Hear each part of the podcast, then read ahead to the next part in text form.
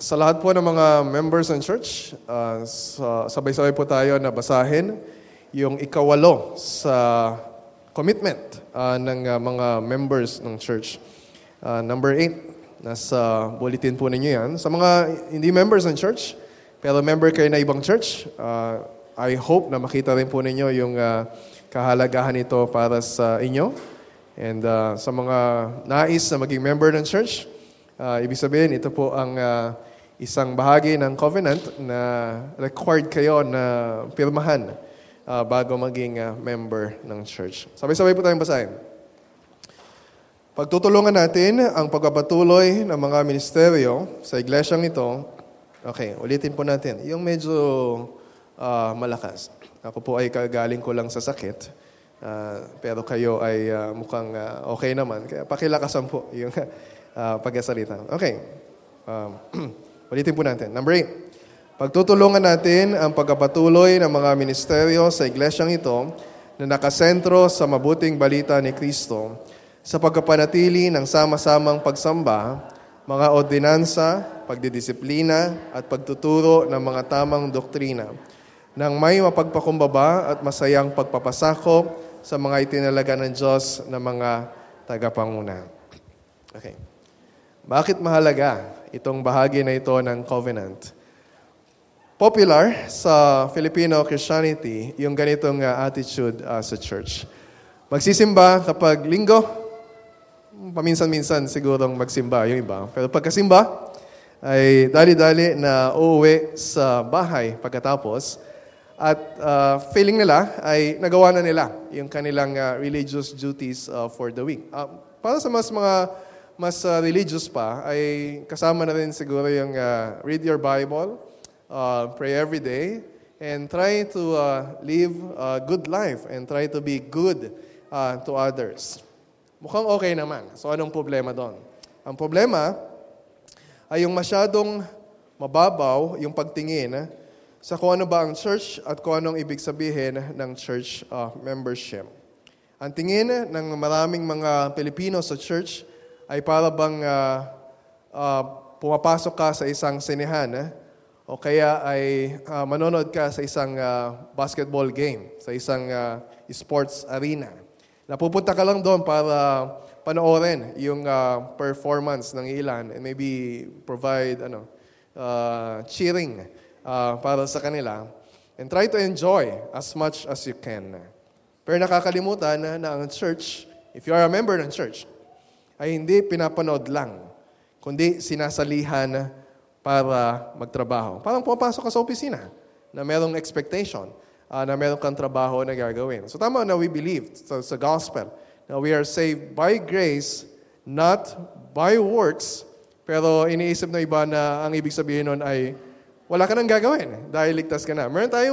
Wala tayong kailangan gawin para tayo ay maligtas. Pero marami tayong kailangan gawin dahil tayo ay ligtas na. So, merong significant difference. So, ganun din sa pagiging member ng church. Maraming trabaho sa church. Sabihin nga ninyo sa katabi ninyo, kapatid, maraming trabaho sa church. Sa mga walang trabaho at naghahanap ng trabaho, ay bibigyan namin kayo ng trabaho. And it's for all of us. And our church is blessed dahil we have full-time staff na nagtatrabaho sa church. Ako po, na inyong leading pastor, si Pastor Marlon, associate pastor, na naka-focus ngayon sa church plant po natin sa Plaridel, and si Ate Josie, full-time na church office admin. Pero napakarami pa rin trabaho para iasa lang natin sa iilan ng mga staff ng church. So yun yung ibig sabihin ng point number 8 sa covenant. Kaya ang simula dyan, anong simula? Pagtutulungan natin. So ibig sabihin, kapag member ka ng church or magpapamember ka sa church, you are signing up for a job. You are applying for a job. So ang church membership ay isang trabaho. And implied ito sa image ng church na body. Iba, the body of Christ. Napag-aralan na natin yan sa 1 Corinthians 12. sa Romans chapter 12. Na kung ang bawat Kristiyano ay bahagi ng katawan, ibig sabihin, bawat bahagi ay mayroong responsibilidad o tungkulin na dapat gampanan para sa ikabubuti ng katawan for building up the body of Christ. So yun yung binasa natin kanina sa Ephesians 4:11-12. Although sa simula noon, ay binanggit kung ano yung trabaho na dapat namin gawin ng mga pastors, teachers ng church. Ano daw yung trabaho namin? Verse 11-12. Pinagkalooban niya ang iba na maging mga apostol. Wala nang apostol ngayon. Ang iba'y propeta. Wala nang mga propeta ngayon. Ang iba'y ebangelista. At ang iba'y pastor at mga guro. Kaming mga elders ng church. Ano daw yung trabaho namin? Upang ihanda ang mga banal sa gawain ng paglilingkod sa ikatitibay ng katawan ni Cristo. So anong trabaho namin? Ang trabaho namin ay sanayin ang bawat member ng church na ano? Na gumawa ng gawain ng paglilingkod for the work of the ministry. Ibig sabihin, bawat isa na member ng church. So ang trabaho namin mga pastors, teachers, ay hindi para gawin yung lahat ng trabaho, kundi para sanayin kayo na sama-sama tayo na gawin ang trabaho namin, yung trabaho na kailangan sa church. Kung mga pastor lang o iilan lang, yung kami lang gawa ng trabaho, ibig sabihin, we're not really doing our job well. Dahil ang trabaho namin ay sanayin kayong lahat na gawin ang trabaho. Naintindihan ninyo? Okay, puro trabaho yung pinag-uusapan natin ngayon. And of course, you're coming to church expecting na this will be a restful day sa atin. Yes, it's a restful day. We're listening to the Word of God. Pero we need to respond kung ano sinasabi ng salita ng Panginoon. So itong covenant number 8 ay may kinalaman sa ministry at leadership. Diba sinabi din sa binasa natin kanina sa dulo na when each part is working properly, mga leaders, mga members, bawat bahagi ng church, nagtatrabaho ng maayos, na mabuti. So, ibig sabihin, yun ay nakakabuti sa church. So, mahalaga na mapag-usapan natin, ano bang kailangan nating gawin sa ministry at leadership sa church? Paano yung mga miyembro ng church ay dapat makipag-ugnayan sa mga itinalaga ng Diyos na mga tagapanguna? At kung paano makakatulong sa mga trabaho na dapat gawin sa church. Crucial na pag-usapan yung church leadership. Huwag ninyong isipin na, hindi man ako leader ng church. Ako ay isang ordinaryong miyembro, so wala akong masyadong kinalaman dyan. So, pakinggan ninyo yung sinasabi ni Mark Dever doon sa opening paragraph ng kanyang small book na ang title ay Understanding Church Leadership. Ito po ay soon to be released ng Treasuring Christ under the title, Usapang Church Leadership. So ganito po yung simula nun. Ang usapang leadership sa local church ay isang napakahalagang bagay na dapat talakayin. Kailangan mong isaalang-alang ang pag-ibig ni Cristo sa church. Ibinigay niya ang sarili niya para sa church. Itinuturing niya ito na kanyang sariling katawan. Patuloy niya itong pinangangalagaan at ibinibigay ang mga kailangan nito sa pamagitan ng kanyang salita, espiritu at mga tagapaglingkod. At ipinangako niya na sa huling araw ay iahayag ang church na parang isang babaeng ikakasal na nagniningning sa kagandahan. Kung ang lahat ng ito ay totoo, ang mga nangunguna sa church ay merong isang mataas at banal na tungkulin. Isipin mo kung gaano kaingat ang mga nakaalalay sa babaeng ikakasal habang siya'y inihahanda nila na maglakad papunta sa harapan. Nais ni Cristo sa kanyang mga leaders na mas maging maingat pa sa paghahanda sa church, the bride of Christ.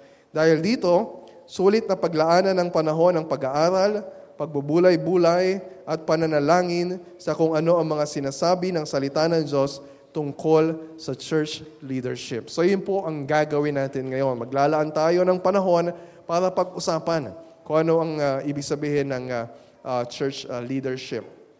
So anong kinalaman ito sa trabaho na dapat gampanan ng bawat isang miyembro? O ano ba yung trabaho ng bawat isa sa atin? Pero bago natin tingnan, okay, ano-ano ba yung mga roles na gagawin natin bilang elder, o deacon, o mga members ng church sa iba't ibang ministry, ay dapat alamin muna natin kung meron ba tayong karapatan o meron ba tayong otoridad na gawin yung mga bagay na yon. So kapag leadership at ministry ang pag-uusapan, kakabit nito yung usapin about authority. Hindi lang tayo binigyan ng trabaho, binigyan tayo ng otoridad. Binigyan tayo ng karapatan ng Diyos na gawin yung mga ito. At may kinalaman dito yung tungkol sa congregationalism. So, ang church po natin ay isang congregational church. Ibig sabihin, ano yung congregationalism? Pakinggan po ninyo ulit dun sa book na Usapang Church Leadership. Medyo mahaba ito pero lahat ng gusto kong paliwanag ay nakasiksik na dito. So, listen carefully. Ano ang congregationalism? Sa simpleng paliwanag, ang congregationalism ay ang pagkakaunawa na ang huli at pinakadulong court of appeal sa isang local church ay hindi ang bishop ng Rome o ng Constantinople o ng Washington. Hindi rin ang isang international body o isang national assembly o conference o convention. Hindi ang presidente ng isang denomination o chairman ng isang board of trustees. Hindi ang isang regional synod or ministerial association. Hindi rin ang isang grupo ng mga elders sa loob ng isang local church o ang pastor. Ang huli at pinakadulong court of appeal sa mga desisyon na may kinalaman sa buhay ng isang local church ay ang mismong kongregasyon na bumubuo sa church na yon. Yun ba ay biblical? Ang ebidensya ukol dito ay makikita sa New Testament sa mga usapin na may kinalaman sa doktrina at pagdidisiplina. Ganyan din sa mga bagay na may kinalaman sa pagtanggap ng mga bagong miyembro at pagsasaayos ng mga alitan sa pagitan ng mga miyembro. Halimbawa, sa pagsasaayos ng mga alitan, sa Matthew 18:15-17, may binanggit si Jesus tungkol sa alitan sa pagitan ng magkakapatid sa Panginoon. Pansinin mo kung anong kote ang may panghuling paghatol sa isyong ito. Binanggit doon sa passage na yon, hindi ang bishop, hindi ang presbytery, o kaya yung mga pastor. Ito ay ang church, verse 17. Sabihin niyo sa church, ang buong local congregation ang dapat na maging final court of appeals. So, usapin naman na may kinalaman sa doktrina. Galatians chapter 1, verses 6-9. Nanawagan si Pablo, hindi lang sa mga elders ng church, sa mga teachers ng church, kundi sa buong kongregasyon na karamihan ay mga baguhan pa lang sa pananampalataya na husgahan ang sinamang anghel o apostol na mangangaral, kasali siya, kung sila ay nangangaral na ibang gospel na taliwas sa tinanggap na noon ng mga Galatians. Ganito rin ang sinabi niya sa 2 Timothy 4:3, nung pinayuhan niya si Timothy at ang church sa Ephesus kung anong pinakamainam na paraan na dapat gawin para harapin ang mga false teachers.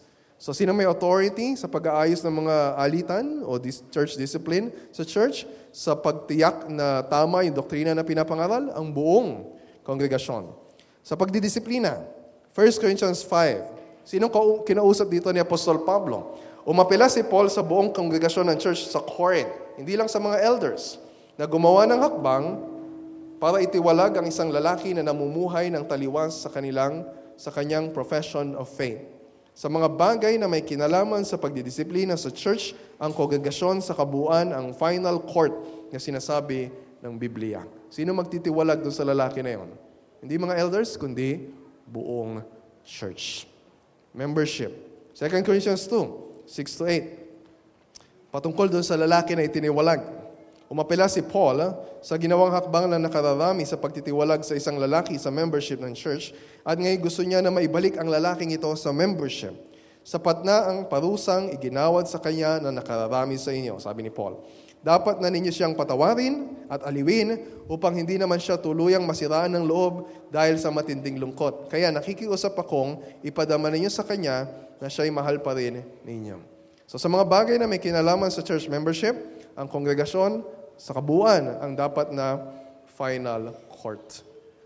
So yun po ibig sabihin ng congregationalism. Ibig sabihin ba ay hindi maaari na magkamali ang church? No. So sabi pa ni Mark Dever, biblical ang congregationalism. Pero hindi ito nangangahulugan na hindi nagkakamali o inerrant ang kongregasyon. Kung titingnan natin ang kasaysayan, makikita natin ang ginawa ng church na pinagpapastoran ni Jonathan Edwards nung siya'y tinanggal bilang pastor. Meron silang biblical na karapatan na magkaroon ng ganong otoridad. Diba? Kung magdesisyon ang buong church na tanggalin ang pastor, meron kayong karapatan na gawin yon.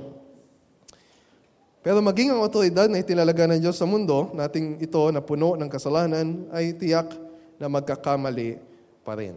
So meron tayong authority. Pero of course, yung pag-exercise ng authority na yon ay imperfect. Dahil tayo ay makasalanan pa rin. Tayo ay imperfect pa rin. Pero mahalaga pa rin yung paggamit ng tamang otoridad sa church. Kaya yung authority na yan ay hindi nakasentro sa isang tao. Hindi nakasentro sa Pope, sa Rome. Kundi nakapailalim kay Cristo at pinagtutulong-tulungan ng buong church ayon sa roles of leadership na itinalaga ng Diyos. Ano-ano yung roles of leadership na yon? Elders, deacons, at members. Kasama yung mga members sa pag-exercise ng leadership. So, sino-sino yung mga nangunguna sa church? So, merong dalawang leadership offices yung nakalagay sa Bible para sa mga churches natin ngayon. Ano yung dalawa na yon? Elders at deacons. Bukod doon, ay wala na nakasulat sa Bible. So, anong pinakaiba ng elders at deacons? Okay, merong blank sa handout ninyo. Pwede niyong sulatan. Para alam niyo pagkakaiba. Elders lead the ministry. Deacons facilitate the ministry. Parehong mahalaga yung trabaho. Magkaiba yung trabaho. So yung mga elders, ang merong overall spiritual leadership sa church. Sino-sino yung mga elders ng church? Kasama kami ni Pastor Marlon bilang mga staff pastors. Si Daddy, si Pastor Edgar, si Pastor Aldrin na siya nagpipreach ngayon sa GCGC at si hindi ko nabanggit. Pastor Rick. Okay, na maaaring nasa GCGC din. And so yun. So mga lalaki lang, pansinin niyo, mga lalaki lang ang pwede maging elders ng church.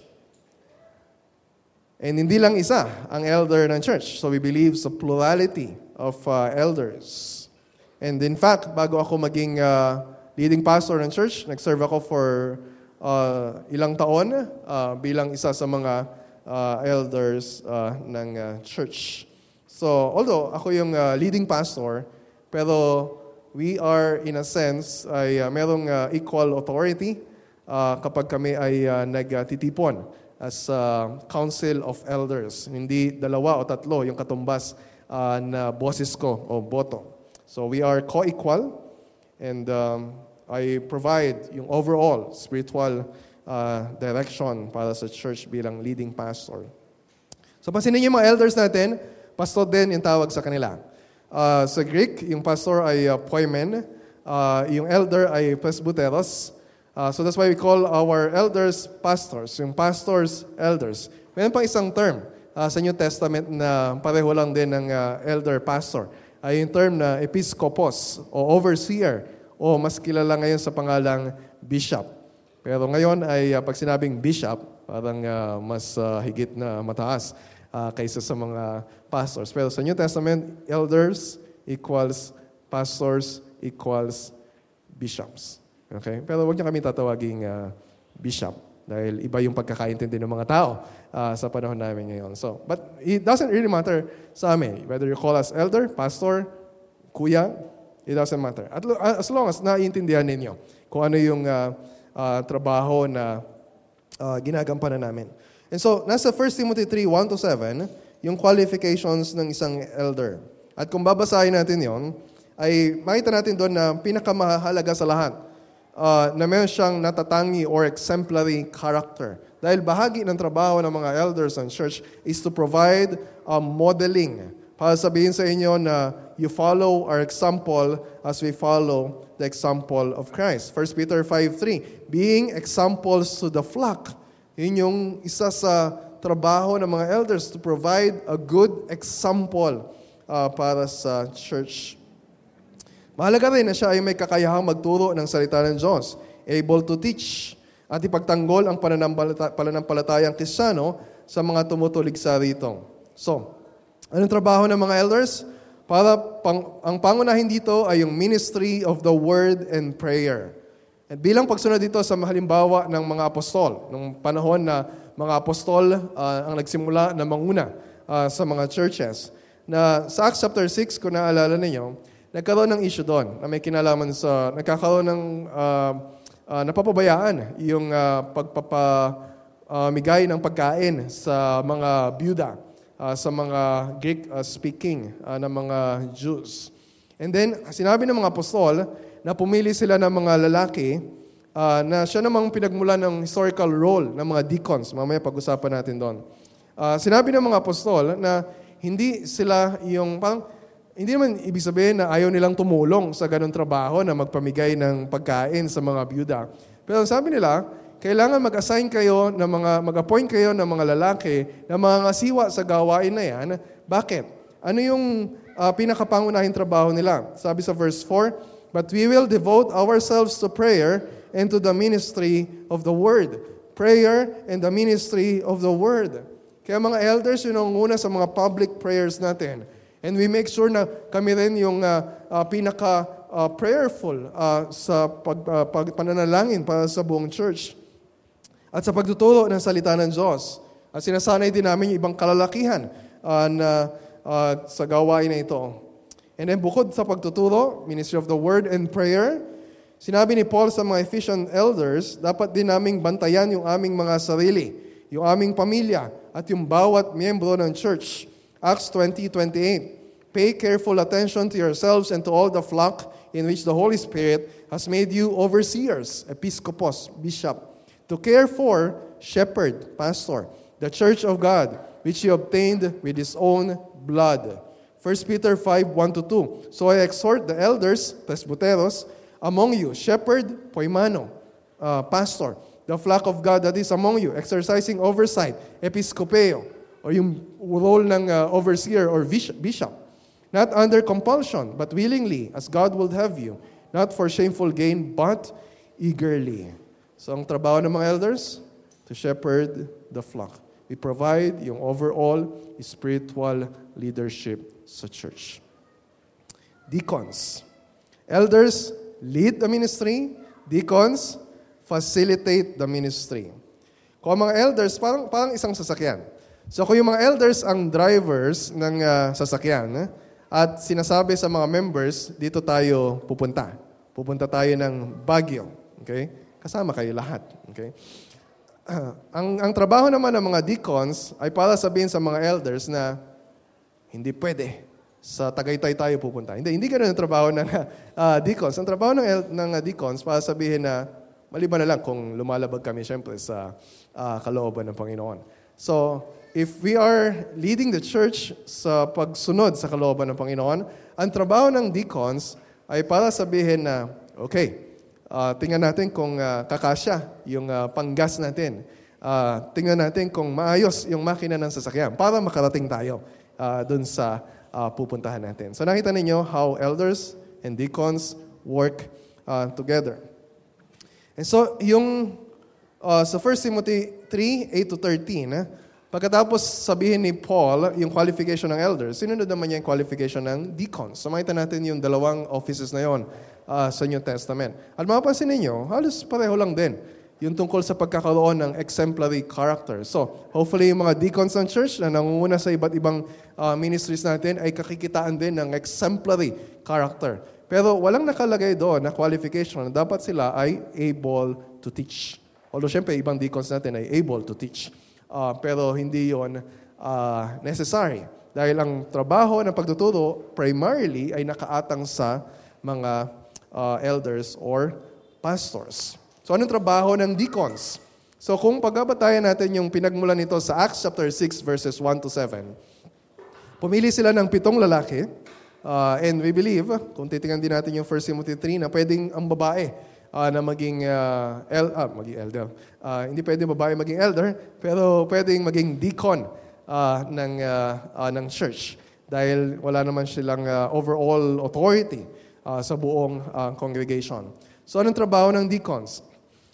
Unang-una, if yung mga elders' primary responsibility ay yung spiritual needs ng church, ang primary responsibility ng mga deacons ay to help sa mga physical needs ng church. Like sa Acts 6, di ba? Yung pagpapamigay ng mga pagkain sa mga byuda.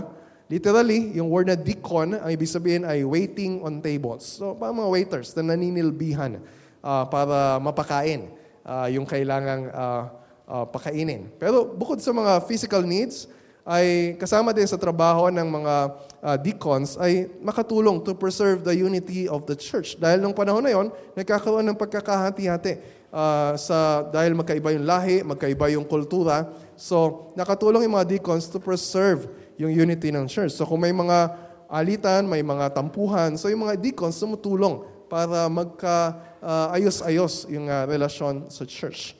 And then dahil sa work ng deacons, mas naging malaya ngayon yung mga apostol and eventually yung mga elders na mag-focus sa trabaho nila na shepherding the flock. So, yung mga deacons ay nakasuporta sa ministry of the word. So kapag tapat na naipapangaral yung word of God sa church, kapag nagiging flourishing yung ating ministry of teaching sa church, yung credit hindi lang sa mga elders, kundi sa mga deacons din. Paano ako makapag-teach kapag hindi maayos yung sound system natin? Di ba? Paano ako makapag-teach ng maayos kung hindi maayos yung mga facilities na ginagamit natin? How can we serve mga elders yung Lord's Supper kung walang mga tumutulong para ayusin ito o pangasiwaan? So, kaya may mga deacons tayo sa finance, may mga deacons tayo sa sounds, deacons sa children's ministries, youth ministries, men's ministries, women's ministries, at ushering, at sa iba pang mga kailangan na gawain sa church. Okay? Maliwanag ang kung ano ang elders at deacons at anong pagkakaiba ng dalawa. Elders, lead the ministry. Deacons, facilitate the ministry. Okay. So ano naman gagawin ng ibang mga members ng church? Panoorin na lang natin yung mga elders at mga deacons. Mauhusay yung binigay sa atin ng Panginoon. Masisipag. Yay! So let's just encourage them. Kaya nyo yan to do the work of the ministry. Salamat po sa encouragement ninyo. But more than your encouragement, we need your help. Elders, lead the ministry. Deacons, facilitate the ministry. Members, do the ministry. Hindi papanoorin lang yung mga elders at mga deacons. We lead, and then you follow our lead. Kapag sinabi natin may congregation, sabi ni Pastor, mayroong authority yung congregation. Yung congregation ang highest authority sa church. Hindi ibig sabihin na utos-utusan lang ninyo yung mga elders ninyo. Kung ano yung gagawin namin. When we talk about congregational authority, yun ay kapag tayo ay mga members ay nag-assemble together. And when we declare with one voice, halimbawa, yung mga members ang nag-affirm na ako ay maging leading pastor ng church. Kayo din nag-affirm. Kung yung mga elders ay qualified na maging elders ng church. Kayo din yung mag-affirm. Kung yung mga deacons ay qualified na maging deacons ng church. Pero bilang mga individual members, ang isa sa primary na trabaho natin ninyo ay magpasakop sa leadership ng mga elders at tumulong sa mga deacons na naka-supervise sa mga ministries. Again, Mark Dever about authority. Kapag pinag-uusapan yung trabaho, authority, di ba? Hindi ito popular na pag-usapan kasi mas gusto natin yung autonomous. Parang gawin mo lang kung ano yung gusto mo. Kung saan ka masaya, kung saan ka convenient, yun ang gawin mo. Pero listen sa sinasabi ni Mark Dever. Isang malaking pribilehiyo ang mapaglingkuran ng mga godly leaders. At ang godly leadership ay isang regalo mula sa Diyos. Napakinggan nyo kanina sa Ephesians 4:11. And He gave. Ang Diyos ang nagbigay ng mga pastor sa church. Ibig sabihin, regalo ng Diyos kaming mga pastor sa church. Ang pag-ayaw sa otoridad, na tulad ng ginagawa ng marami sa panahon natin ngayon, ay short-sighted at self-destructive. Ang isang mundo na walang otoridad ay magiging tulad ng mga pagnanasang walang pagpipigil. Isang kotse na walang mga kontrol. Isang intersection na walang mga traffic lights. Isang laro na walang mga patakaran. Isang tahanan na walang mga magulang. Isang mundo na walang Diyos. Pwede itong magpatuloy sa sandaling panahon, pero sa katagalan, makapansin na ito ay parang walang kabuluhan, walang patutunguhan. Pagkatapos ay magiging masaklap at sa kaduluduluhan ay mauuwi sa trahedya. Sa kabila ng tendency natin na baliwalayin ito, ang godly at biblical leadership ay napakahalaga. Malaki ang nakasalalay rito sa pagtatayo ng isang church na makapagbibigay karangalan sa Diyos. Ang pagkasagawa natin ng leadership sa church ay may kaugnayan sa kalikasan at karakter ng Diyos. Kapag maayos natin ginagamit ang otoridad sa pamamagitan ng pagsunod sa utos ng Diyos, habang nagtitipon ng pamilya sa pagkainan, sa ating mga trabaho, sa mga bahay natin, at lalong-lalo na sa church, nakakatulong tayo para ma-display ang larawan ng Diyos sa kanyang nilikha. So ito ay isang panawagan sa mga leaders ng church. Isang napakalaking pribilehyo ang manguna. At kung hindi ka leader, napakalaking pribilehyo rin na suportahan ang kanilang gawain. Narinig ninyo yung sinabi niya nung uli? Isang napakalaking pribilehyo ang manguna at napakalaking pribilehyo rin na suportahan ang kanilang gawain. So, let's talk about ngayon, ano yung mga practical na bagay na dapat nating gawin. Mga elders, mga deacons, mga members, para masuportahan natin yung gawain ng ministeryo. I will give you specific examples. So, nakalagay yung mga babanggitin ko dyan sa outline ninyo. Yung isa, yung una, ay may kinalaman sa gospel-centered ministry. So kami na mga leaders ng church, we are committed na panatilihin natin na yung gospel, yung mensahe na pinakamahalaga sa lahat. 1 Corinthians 15:3. Na ito yung nasa sentro ng preaching every Sunday. At bawat ministeryo ng church ay na nakakabit sa gospel, hinuhubog ng gospel, driven by the gospel, motivated by the gospel, empowered by the gospel. Ito yung pangunahing basis natin for our decision-making sa church. We make our decisions sa church na nakakabit sa gospel. Hindi yung, ano kayang gagawin natin sa ministry para masigurado natin na sobrang dami ng tao ang madalagdag sa church. O, ano kayang gagawin natin para yung mga ini-invite natin, hindi sila maboard, medyo ma-entertain sila para bumalik sila the following Sunday. O, ano kayang gagawin natin na ginagawa din ng ibang church na lumalaki sila ngayon. So siguro, ganun din dapat yung gawin natin. O, ano ba yung gusto ng mga tao na nasa paligid natin? We believe that the gospel is the power of God for salvation. So as members, we expect that you have the same commitment. Yes, we take the lead. And minsan may mapupuna kayo. O kaya minsan meron kayong makapunta kayo sa ibang church. Tapos pagdating nyo dito, bakit kaya sa church namin? Hindi ganun yung ginagawa. Tingnan sila, ang ayos-ayos lahat, ang dami-dami na umatin. Siguro dapat ganun din yung gawin natin. And you can make suggestions sa amin ng mga elders. You can give feedback. Para mas ma-improve yung mga ministries. Pero, before you do that, tanongin muna ninyo yung sarili ninyo. Or, paano ba ninyo ine-evaluate yung mga ministries natin sa church? Do you evaluate yung mga ministries natin sa church as matters of personal preferences? Or, anong magbabago kung evaluate natin yung mga ginagawa natin sa church with this question? Ito ba ay nakasentro sa gospel? Does it exalt Christ above all? Kasi kung yes ang sagot doon, ibig sabihin, hindi man natin nagustuhan yung ibang ginagawa, it will be best for us.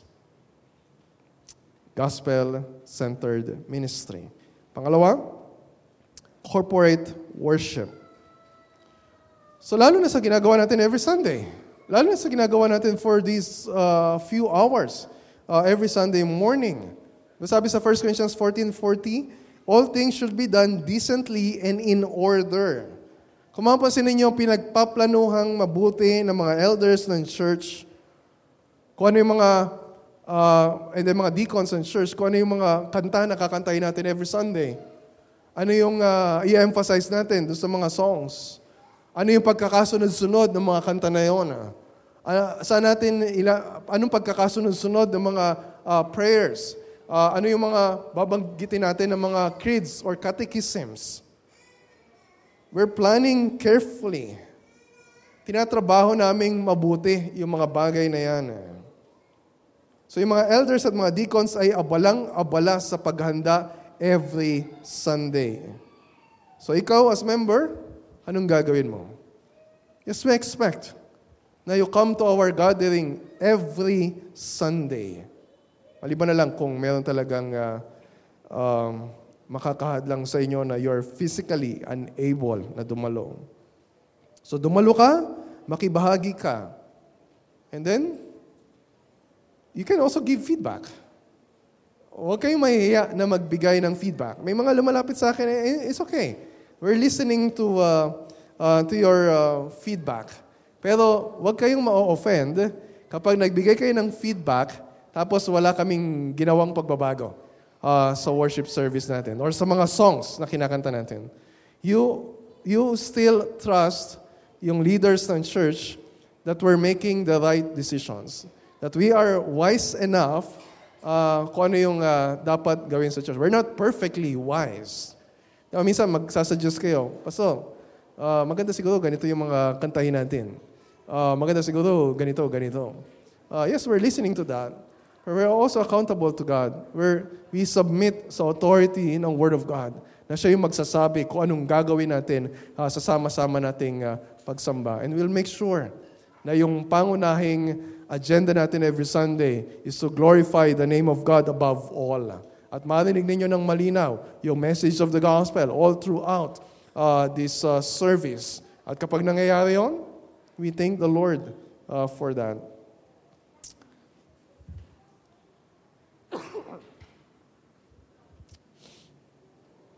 Preaching and teaching sound doctrine.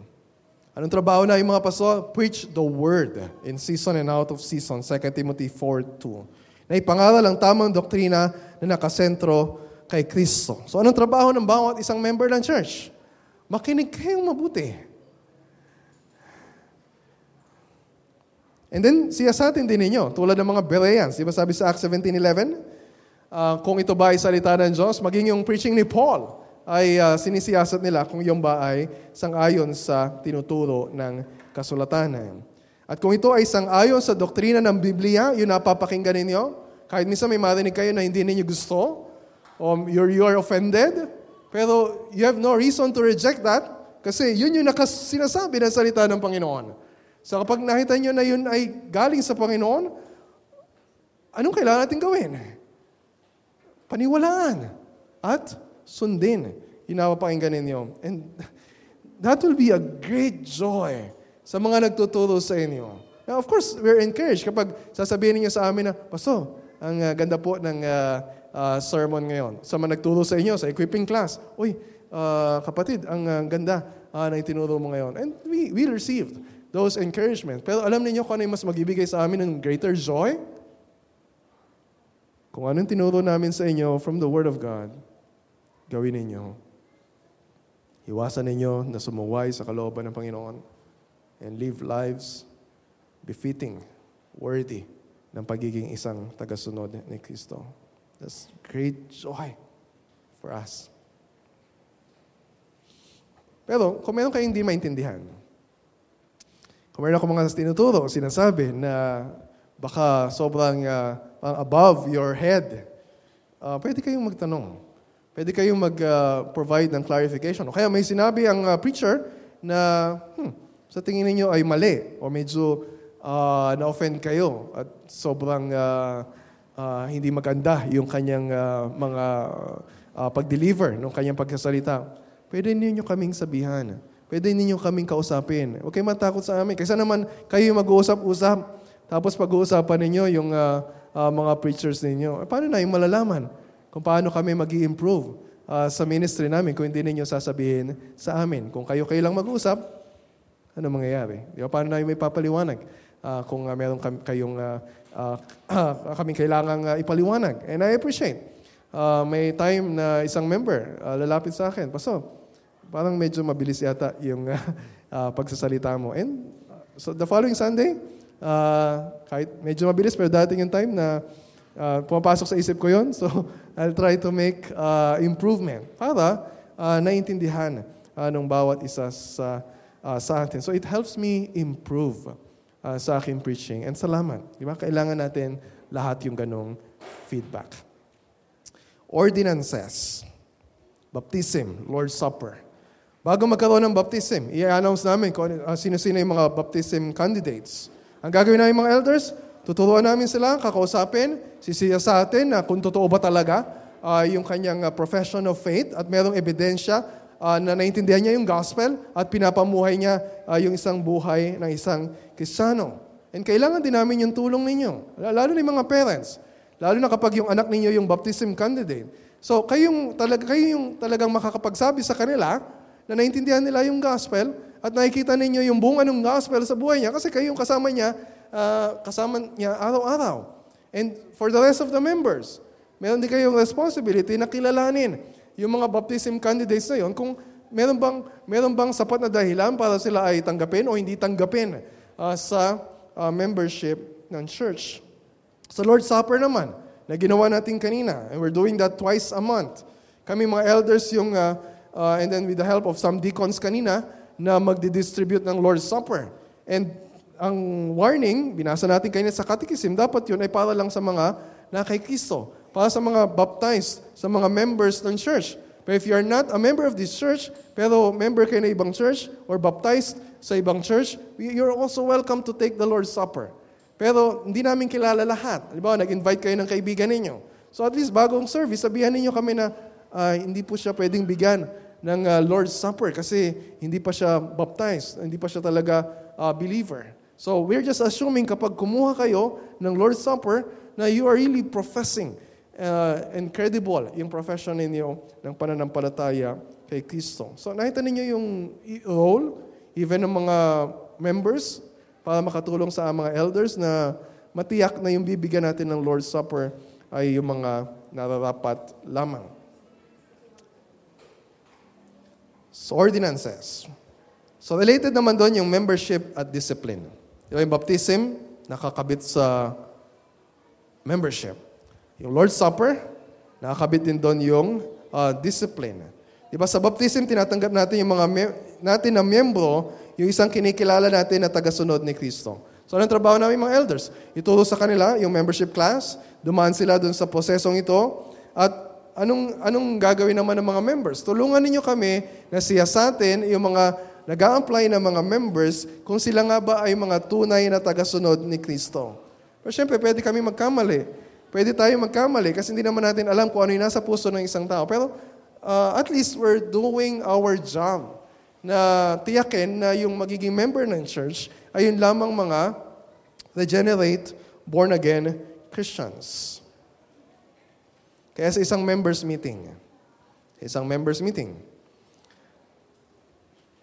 ipepresent namin yung mga membership candidates. Tapos isa-isa, iharap namin yung pangalan na yon. Tapos tatanungin namin yung mga members ng church in attendance. Kayo ba na mga members ng Baliwag Bible Christian Church? Tinatanggap niyo bang ang tao na ito na maging membro ng church at mapatutunayan na siya ay tunay nga na tagasunod ni Kristo? When you say yes, nagtaas kayo ng kamay at sumang-ayon, ibig sabihin, ginagawa ninyo yung trabaho ninyo bilang isang member na tumulong sa mga elders para tanggapin sa membership yung isang tagasunod ni Kristo. Nakuha ninyo? How about church discipline? Kapag hindi repentant ang isang member sa kasalanan o hindi na siya dumadalo sa church for a long time, after some time, ay tatanggalin natin sa membership. Ito yung tinatawag na excommunication. Alam ko po na pag narinig natin yung term na yon, medyo negative yung dating sa atin. Pero basically, ang ibig sabihin ng excommunication o pagtitiwalag, ex-communion. Communion, di ba? Lord's table. Sabihin, we remove that person at hindi siya pwedeng makibahagi sa pagsasalo-salo sa hapag ng Panginoon because it's a family meal. At dahil sa buhay niya, member siya, pero hindi siya nagpapakita na siya ay nagpapatuloy sa pagsisisi sa kanyang mga kasalanan, then we remove that person as a membership. So kaya sa members meeting din, for a long time, ay hindi natin nagiging practice yung ganito. Kaya may ibang mga members na we feel uncomfortable. Halimbawa, dadalo kayo ng members meeting. Sa mga hindi pa po nakakatin ng members meeting na member kahit isa, baka hindi pa ninyo na witness yung ganito. Now, we have a member na hindi nag-respond sa church discipline. Hindi nakipag-usap sa mga elders. O kung nakipag-usap, pero ayaw talikuran yung kanyang kasalanan. O kaya naman ay matagal na panahon na nawala sa church. And so, bilang paglabag din sa ating church covenant, right? So, ang gagawin namin, hindi naman ito mabilisan na ginagawa, mahaba rin yung proseso. Pero sa isang members meeting, i-recommenda ng mga elders yung member na ito for excommunication o pagtatanggal sa listahan ng mga member. At tatanungin namin kayo, kayo ba ng mga membro ng church ay pumapayag na ang taong ito ay tanggalin sa listahan ng mga membro ng iglesia? It's really hard for the church na magtaas ng kamay o kaya magsabi na sumasang-ayon. Bakit? Because we love them. But because we love them enough, kailangan nating gawin na sila itiwalag sa membership para ano? Para hindi sila magkaroon ng false security na pwede silang magpatuloy ng malayo kay Cristo and they're still saved. We love them enough to tell them, we care for your soul. We will preach the gospel to you and invite you to repent. And so kung nandun ka sa members meeting na yon, at nagtanong yung mga elders, sumasang-ayon ba kayo na ang tao na ito ay tanggalin sa listahan ng mga membro ng church? Tapos ikaw ay sumang-ayon, no matter how difficult yung decision na kailangan nating gawin, ginagawa mo ang trabaho ng isang miyembro. Mahirap, pero kailangang gawin. Dito pumapasok yung kahalagahan ng members' meetings. Before, we have annual business meetings sa church. Naalala ninyo? And then, for the last few years, binago natin yon. We no longer call our business meeting, We call that members' meeting. Ibig sabihin, sinong dadalo sa meeting na yon? Mga members ng church. Para kayong stakeholders or shareholders sa church. Hindi pwede na wala kang pakialam sa mga nangyayari sa church. Eh, hindi lang siya annual. We do it quarterly para mas magkaroon tayo ng mas maraming pagkakataon na makibahagi sa mga trabaho na ginagawa natin sa church. Pinag-uusapan natin yung mga issue about membership, about discipline. Ano yung mga kailangan nating pagtulungan sa church? And we need you in attendance. We need your voice. Kaya kung hanggang ngayon, kahit isang beses, hindi ka pa nakakadalo ng members meeting, I really appeal to you and encourage you. Kasama yon sa trabaho ng isang member ng church. To be part of what we're doing. So ilan lang isang mga halimbawa. Marami pa. So yung key question to ask, maaari mong tanungin kami mga leaders ng church o yung mga members na actively involved sa mga ministries.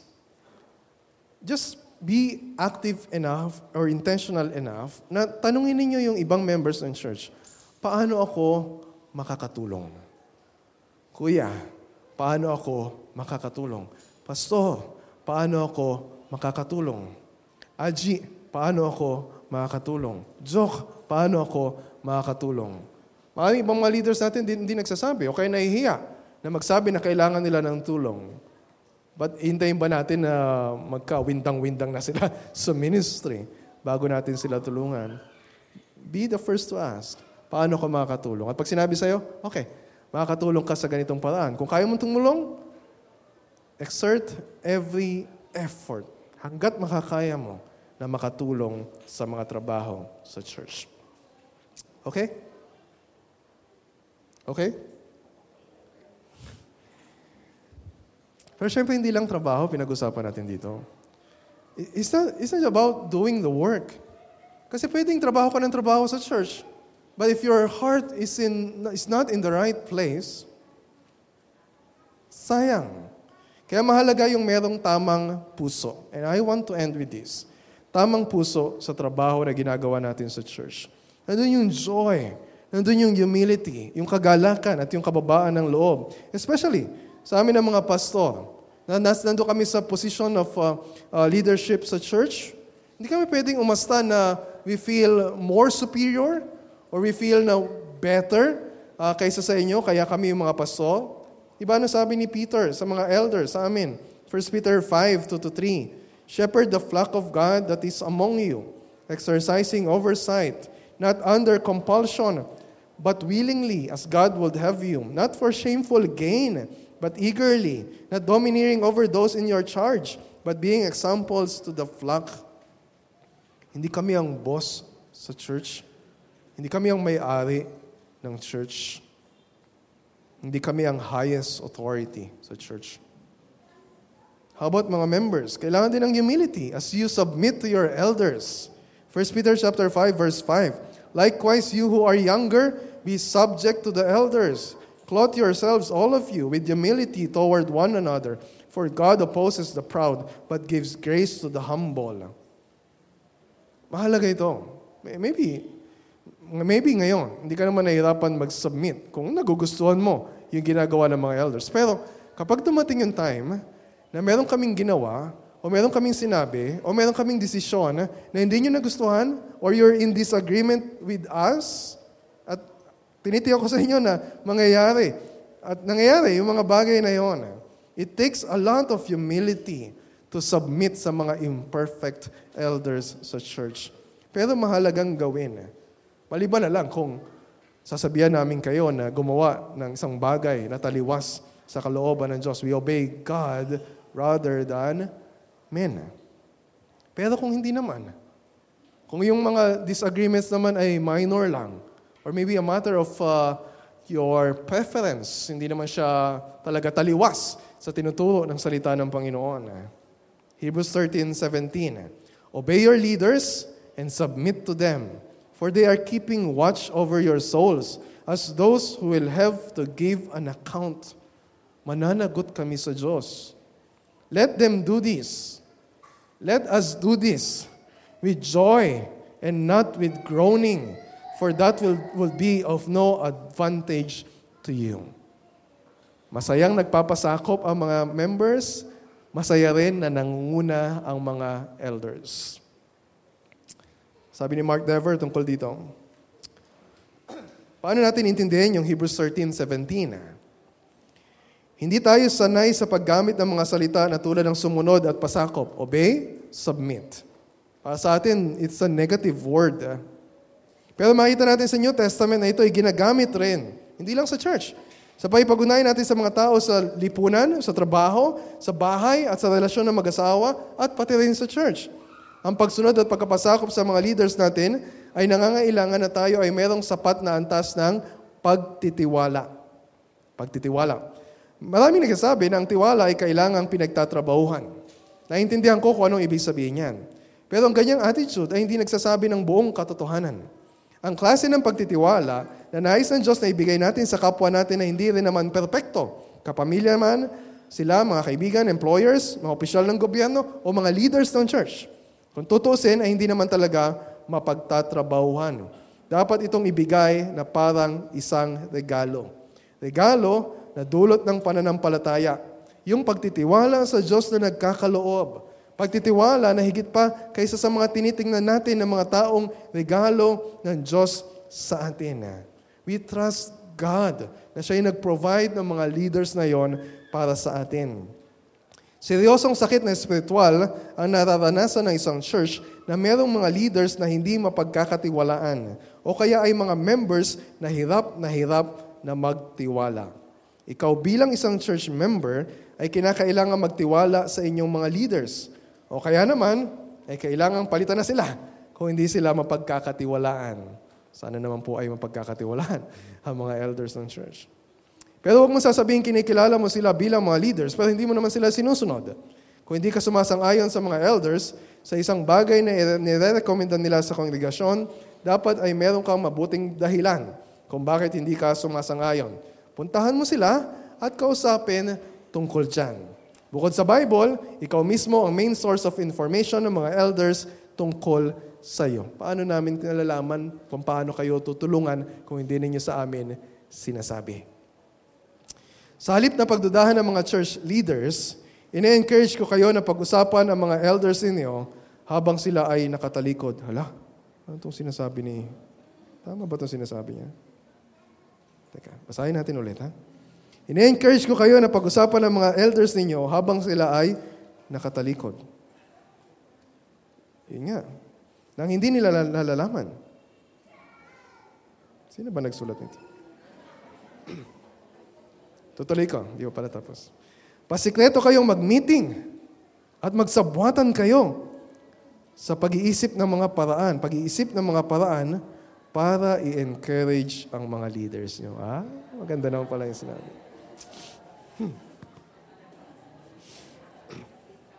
So mag-meeting kayo, ha? Hindi namin nalalaman. Mag-isip kayo ng strategy para pag-aanin ang trabaho ng mga leaders ng church. Para ito ay mag-iisang kagalakan sa kanila sa halip na kabigatan. Ito ay isang paraan ayon sa sinabi ng sumulat ng Hebrews para ang mga leaders nyo ay maging pagpapala para sa inyo.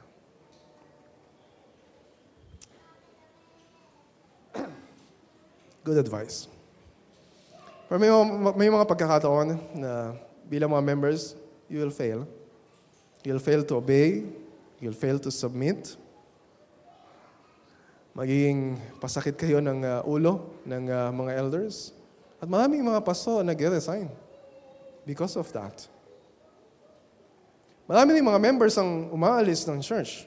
Dahil yung mga elders nila, yung mga pastors nila, they failed yung expectations nila.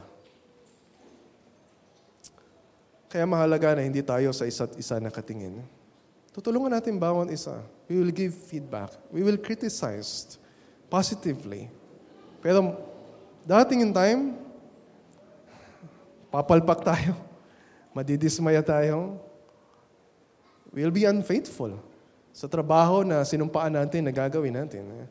Kaya mahalaga na habang ginagawa natin yung trabaho na ibinigay sa atin ng Panginoon, to the best of our ability, ayon sa tulong na binigay ng Panginoon, nananatili tayo na yung mata natin ay nakapako kay Kristo. Nanatiling nakatingin kay Kristo. He is our Shepherd King. Kami mga elders, we're just under shepherds.